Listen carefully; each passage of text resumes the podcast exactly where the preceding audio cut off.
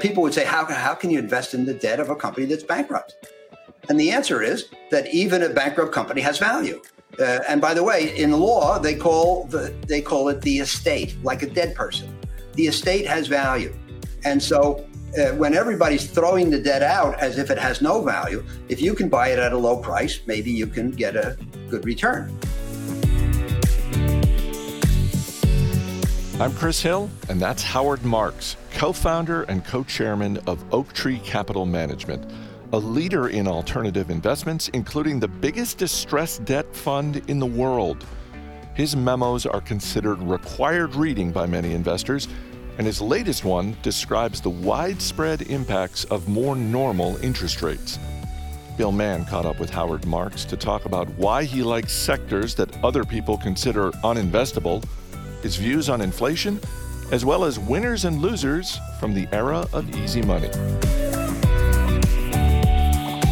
You put out a letter, and investing luminaries, starting with Warren Buffett, have said that when you put out a memo, that he drops everything and reads it. And I'm in the same boat. And you put out a memo in December. It was called Sea Change. And in Sea Change, you describe what you see in 53 years of investing. Only the third, really, the dawn of the third era of investing. Now, obviously, in that period of time, we've seen lots of fads, we've seen lots of trends. But in this case, we're talking about something that is a total transformation. And we have felt it too, but I wanted to take the opportunity to ask you, really in your own words, to talk about what it is that you see that's happening and why you think it's happening now. I think, Bill, that since the global financial crisis, which ended in 2009, we've been living in a world which was engineered to be an easy world. Some of the manifestations may not have been intentional, but the point is that the Fed had to save the country and the world from the global financial crisis. It did so by drastically lowering interest rates and increasing liquidity through quantitative easing, the buying of bonds. And those two changes had many ramifications, and they made, I would say, for a summary, they made the world an easy place. And it was an unnaturally easy place for the 13 years from the 2009 through the end of 2021. What do I mean? Well, first of all, of course, it was very easy to borrow money, and it was cheap to borrow money. And borrowers did not have to commit to extensive documentation or restrictions. What we call covenants tended to disappear. Now, the reason for this is largely because the reduction of interest rates reduced the returns on very safe instruments like cash, T-bills, high-grade bonds, to the point where people who, investors, especially institutions that need 6 or 7 or 8% a year, couldn't use those things. They had to move out the risk curve in order to get the kinds of returns they needed. And that made their capital readily available to riskier companies at low interest rates. The accommodative monetary policy that I described supported the economy. So we had the longest economic recovery in history. It supported the markets. We had the longest bull market in history. Declining interest rates increase the value of all assets. The theoretician says that the value of an asset is the discounted present value of all the future cash flows. If you lower the rate at which you do the discounting, the present value of future cash flows goes up. So assets became more valuable. it was very difficult to default or go bankrupt in this accommodative environment. So the rate of defaults and bankruptcies was very low. In the prior crises I had managed money in, 1991, 01, 02, we had 2 years of double-digit defaults in the high-yield bond universe. In this case, we only had one, again, because of these accommodative policies. You could always go get more money. Exactly. Money was available. Right. Yeah, yeah. A zombie company which consumed money, where the debt service requirements exceeded the cash flows, as you say, burnt money every quarter, but it was very easy for them to get more money. So an easygoing environment. And, the main point of the memo Sea Change is that, number one, obviously, in 1980, I had a loan outstanding from a bank, and I got a slip from the bank saying the rate on your loan is now 22.25%. Seems like a lot. 40 years later, I was able to borrow at 2.25%. Yeah. So I just think that interest rates don't have much further to go on the downside. So that phenomenon is largely over. And I think that for various reasons, the Fed is not going to go back to the ultra low interest rates of the last 13 years. And I think that this is so we're back more to, in my opinion, a more normal environment, where it's not easy to get financed. Some people can, some can't. It's not as cheap. It's not there may be some covenants involved. It's not so easy to avoid default and bankruptcy. It's not so easy to avoid recession.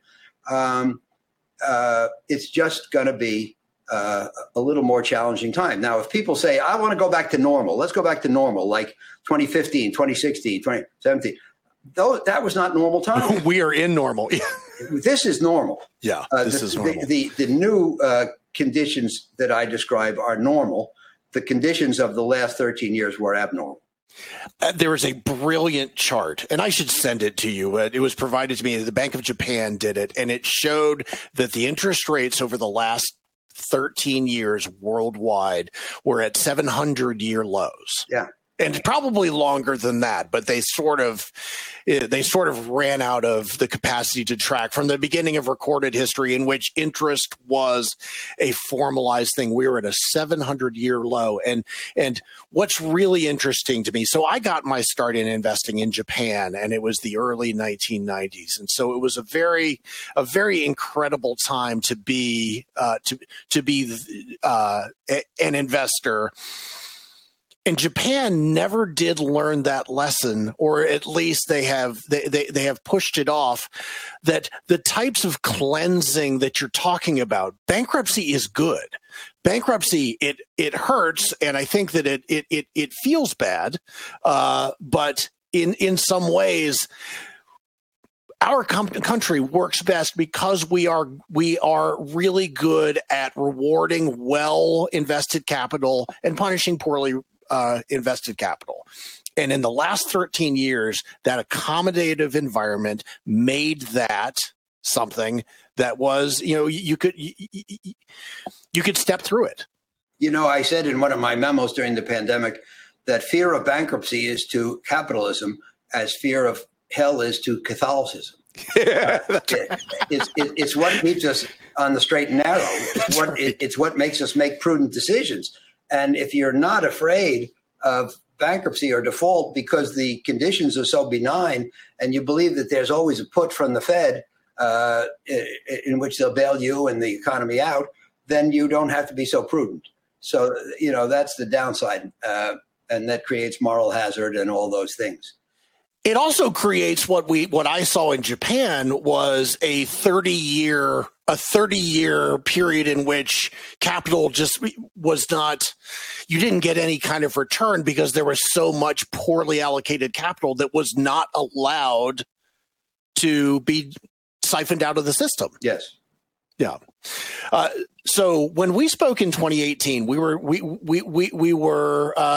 talking just after you had published your book, and I describe your book, Mastering the Market Cycle, as one of my old friends. It immediately went into the pantheon of books for me, along with Ralph Wenger's Zebra and Lion Country, The Intelligent Investor, Peter Cundill's book. It is a fabulous book. Thank you. But there was something I wanted to read from here, because I think when we were talking about it in 2018 and when you were writing about it, on one hand, it felt like we might as well have been speaking in Albanian. When, so as risk attitudes swing from high to low, so do opportunities for profit or loss. When everything's going well and asset prices are soaring, investors tend to view the future as rosy, risk as their friend, and profit as easily achieved. Everyone feels the same, meaning little risk aversion is incorporated in prices, and thus they're precarious. We had another 1.5 to 2 years after, once you wrote this book, and it occurred to me later on seeing you, and it really occurred to me reading in Sea Change that this was a period of time in which Oaktree Capital and your investment team pulled back, and you described it as being a really difficult time for your firm. And I wanted to ask, really, how did you stay disciplined? What was it that you saw? If you didn't see a date certain in which things would change, what were the characteristics that allowed you to remain counter to what was happening in the market? Well, look, everything we do starts off with wanting to do the right thing for the client. And that means invest aggressively when there are excellent opportunities and cautiously when there aren't. And so, from October of 2012 until February of 2020, the doorstep of the pandemic, I used to give a speech entitled Investing in a Low Return World. And for the credit investor, which is what we predominantly are, we were in a low return world. When the Fed set the risk-free rate on the on Fed funds at zero, all returns scale from that. So if you start here, they go like that. But if you start here, they go like that. Right. So, the curve is the same. It's just where it starts. Yeah. Right. So we had a downward move, and all assets offered prospectively low returns, just like your Japanese friends. Now, I wasn't around for the whole 700 years, but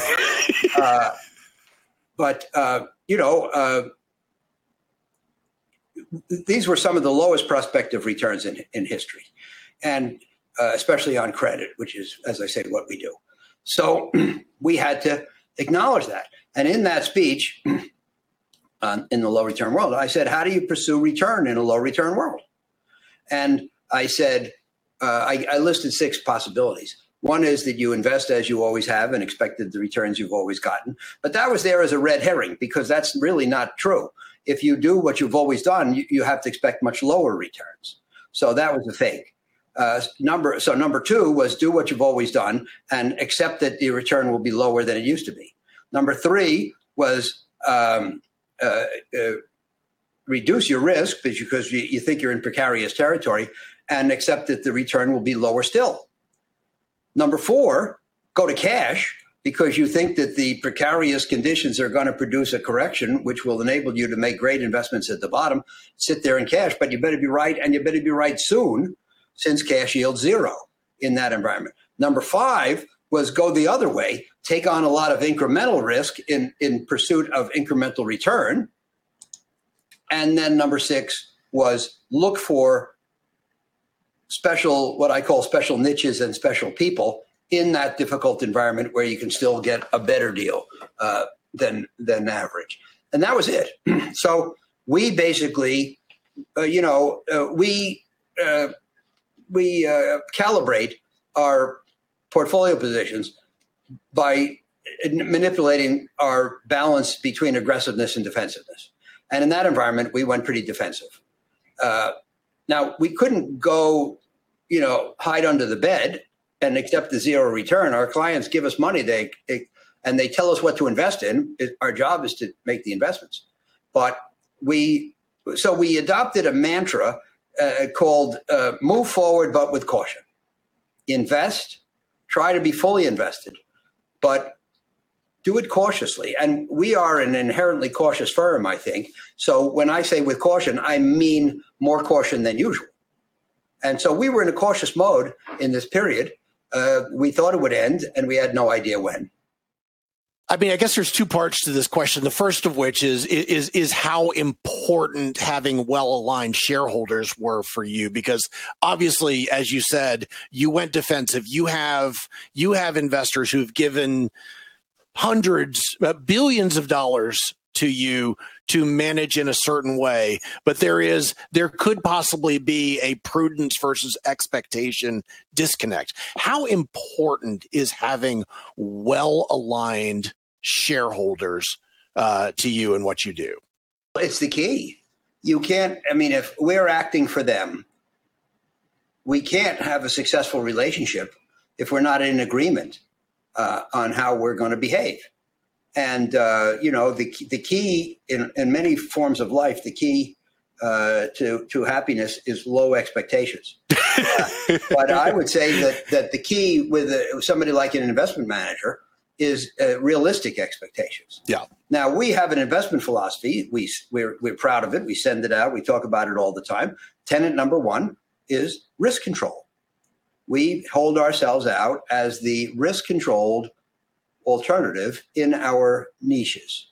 And I can't imagine that there's a client out there who doesn't expect Oaktree to behave in a risk-controlled manner.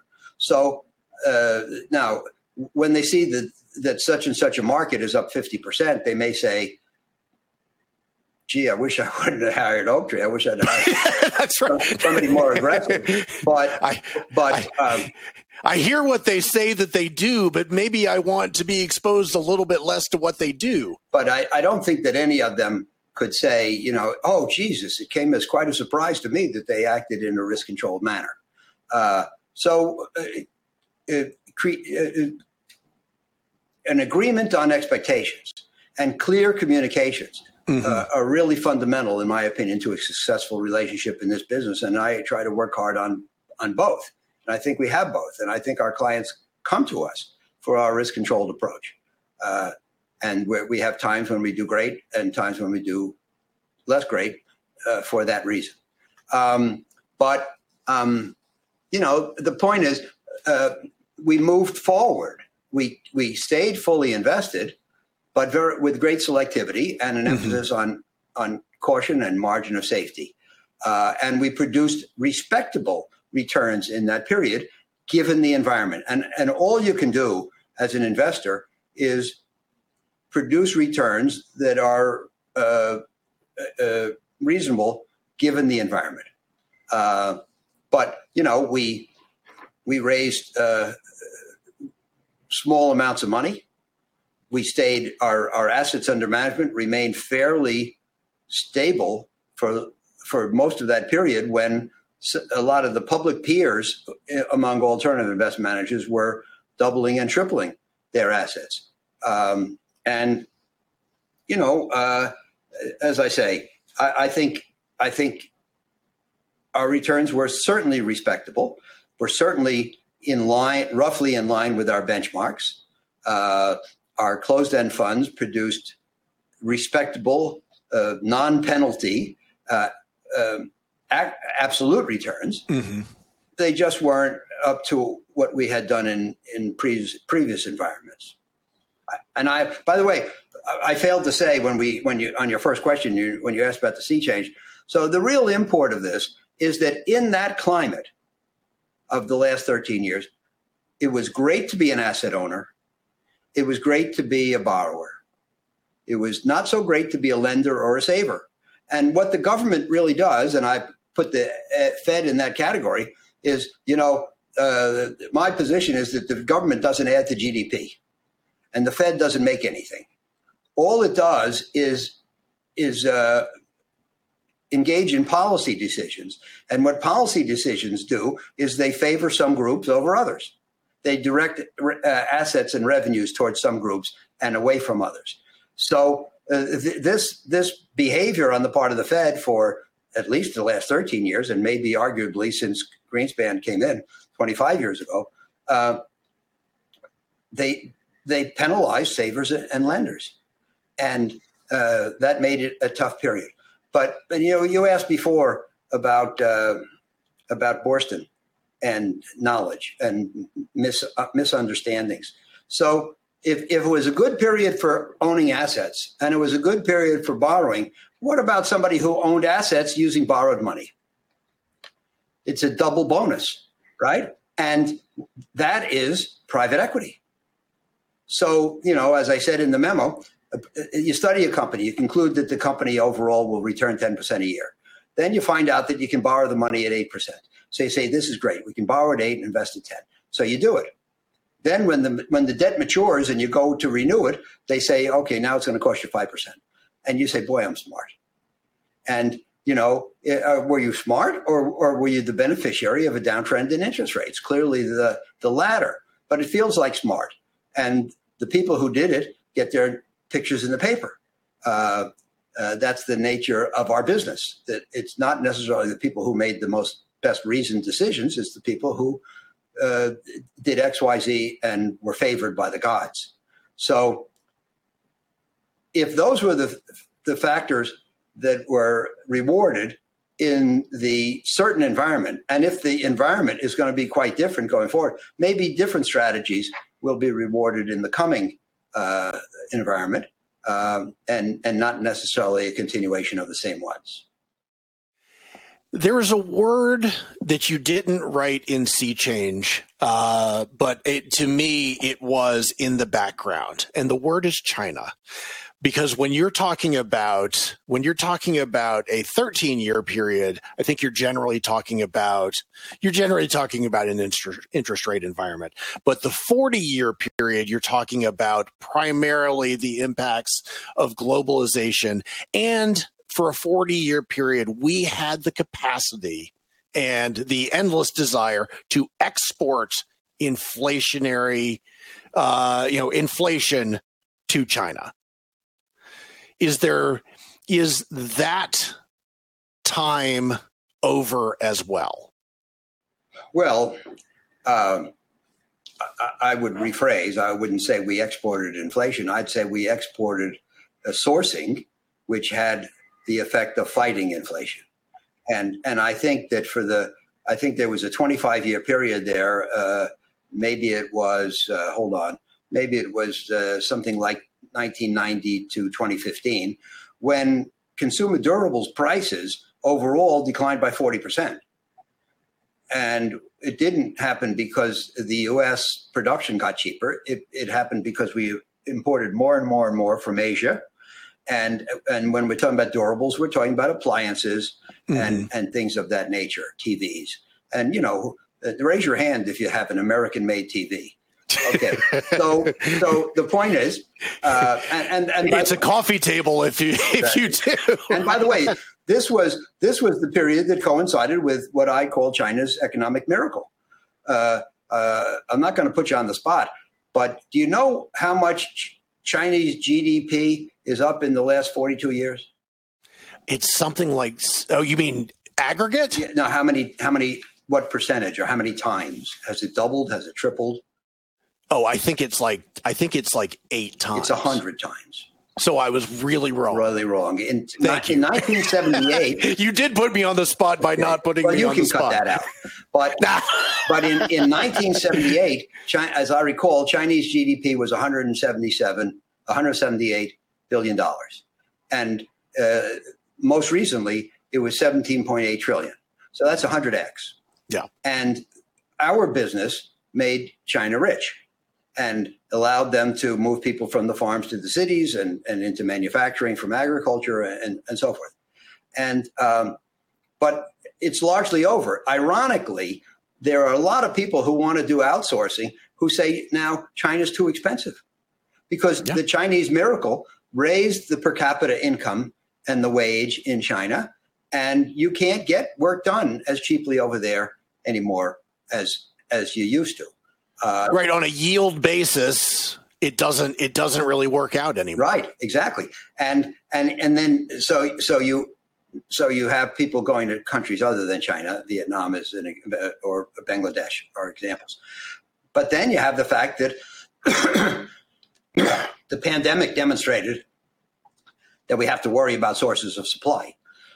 So there's a force going on now called deglobalization, which is a reversal of the sourcing abroad in some small ways, in some certain areas. But that will stop or undo the progress against inflation that globalization produced. So you can't have it both ways. Yeah. It can't be both ways, and you're exactly right that it was a continuum, and if raising China's economic standards was a goal, and from the outset, from both sides, it was a goal. I mean, Richard Nixon looked at China and said, having a China in poverty is not, it's not helpful for anybody. Right. So right. It was absolutely a policy goal, but they've done it. You are at the point now where China is no longer competing on price. Now, if inflation averaged, I'm not 100% sure on this datum, but if it averaged 2% a year in this country for the last 30 years, and that benefited from the process I described in which durables prices went down by 40%, what would inflation have been if durables prices hadn't gone down by 40%? And if durables prices are not going to go down by 40% in the years ahead, what will inflation be? And so I think we may have a slightly higher normal rate of inflation than we did over this period. Yeah. So you do agree with me that we exported inflation? Yeah. I'm still stinging from the fact that my guess at the exponents were, for how much China has grown was so far off. But it does so. Yeah. I mean, even if you know your stuff, exponential math or exponential factors are really, really hard to contemplate. So what we're suggesting and what you're suggesting in Sea Change is that a lot of the things that have not worked for 15 years, that have not worked for the last 13 years, maybe are about to. It's not yes, no, black, white. It's of course it's not binary. The things that were penalized in that period will be less penalized or maybe benefited. Great example. High yield bonds. That's one of the. That's really where I started as a money manager in '78. And it's a big part of what we do here at Oaktree. And about a year ago, they yielded 4%. And that was the low return world. They were not useful to the institutional client trying to make 6, 7, or 8, who would invest in low quality debt to make 4%. Well, today it yields about 8. That's a usable rate of return. So that's just this very simple example of what you're talking about. The availability of returns now that I would describe as helpful or ample. They're not the highest I've ever seen. They're not, I wouldn't describe them as, the most generous, but at least they're usable. Right. Another example is, one of the things we invest in here and are well known for is distressed debt. Well, guess what? There wasn't much distress. Right. If you could just keep raising capital. Yes. Right. Yeah. So the default rate in my first 30 years in that position, the default rate averaged around 4% a year. In the last 13 years, averaged something more like 2%.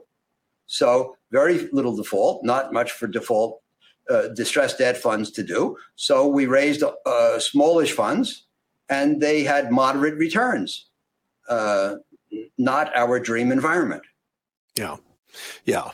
It sounds to me, Howard, like you were describing a much better environment than we've had in a long time for pensions. Yes. For pooled money that they have struggled so much for the return for their current obligations. What are some of the other areas you think will benefit from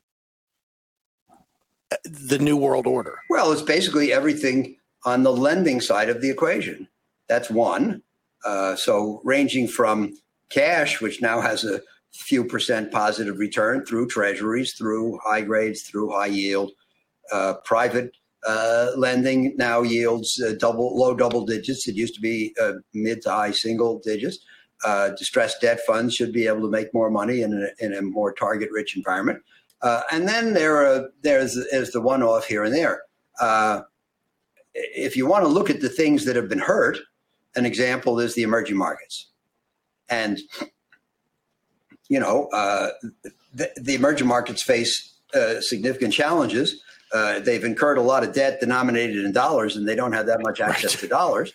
But, you know, this low return world, the hunt for return on investors' part made dollar capital available to the emerging markets through loans, which has not normally been the case. So they'll struggle with paying those loans, but the securities are starting from a cheap place.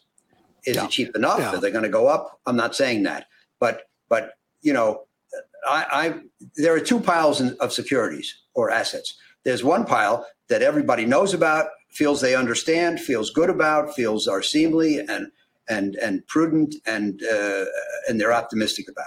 Then there's another pile of things that people don't know about, don't understand, don't feel good about, think are unseemly, and they're pessimistic about. Which pile contains the bargains? It's the latter. Now, that's not to say, I want to say very clearly for your viewers and listeners, that's not to say that everything on the latter pile is a bargain, but the bargains are in that pile. I've made a living for 50 odd years buying things on that pile, doing the things other people didn't want to do. So you get to China. What's the word that people have been applying to China for the last year or so? Uninvestable. Yeah. I like to hear that. Okay. I like to hear that. Because, right. Because I say, okay, nobody else is willing to do it. That means there's not much optimism in the prices. That means the prices may be low, maybe too low. Let's take a hard look. That's how we think around here. It was an argument that I was making about oil and gas companies 2 years ago, when you were able to buy them at, you know, and they weren't profitable necessarily, but you were buying them at 0.1 asset value. Yeah. That can work out okay. And it's probably been the best performing sector. Been quite satisfactory. So we have about 6 minutes, and I'm about to ask you a 55-minute question. So how do you go about in a distressed market making a business case? Because to me, there's a contrarian element, but in order to be contrarian, to be successfully contrarian, you also have to be right. I mean, it's contrarian to go stand right next to the fireworks when they're going off, but that's not. Well, you know, my first book, Most Important Thing, there's a second edition, the illuminated edition. And in the chapter on contrarianism, Joel Greenblatt, the great equity investor, says, just because 5 other people refuse to stand in the path of an oncoming truck doesn't mean it's smart for you to do so. Right.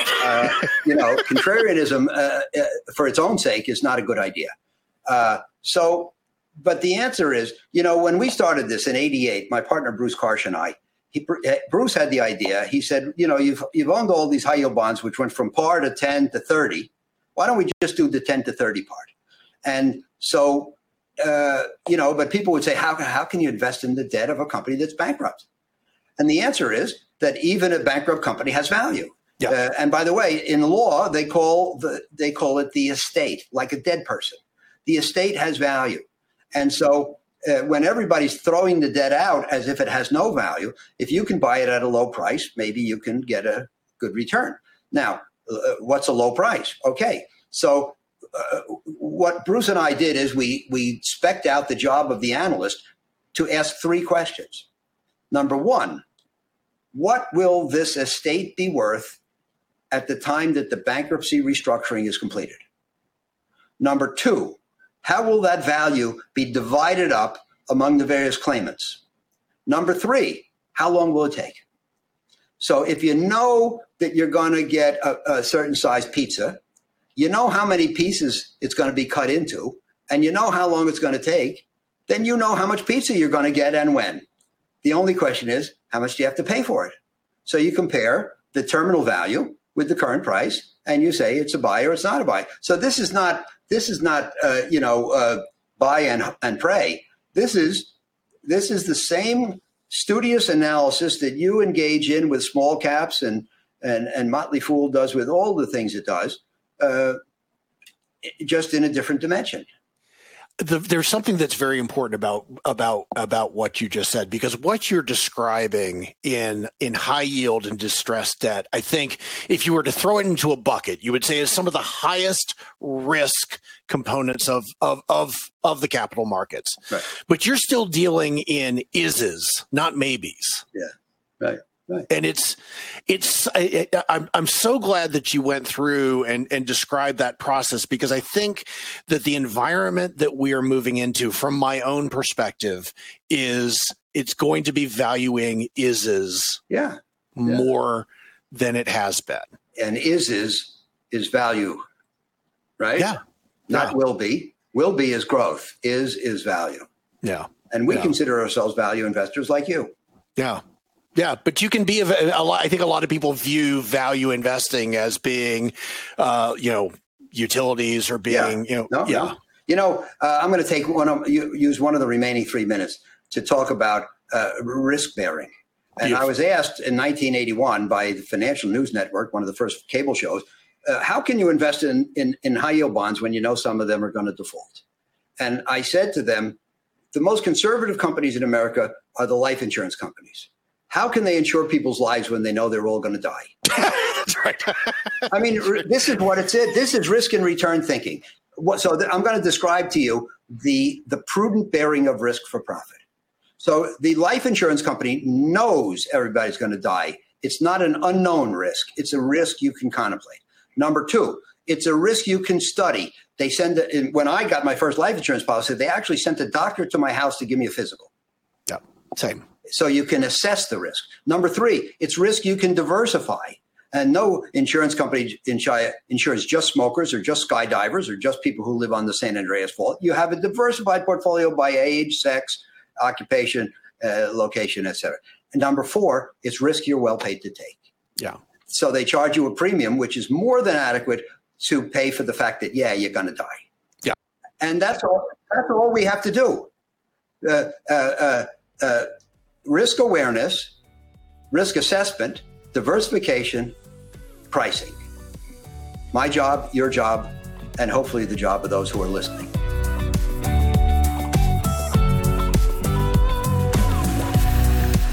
As always, people on the program may have interest in the stocks they talk about, and the Motley Fool may have formal recommendations for or against, so don't buy or sell stocks based solely on what you hear.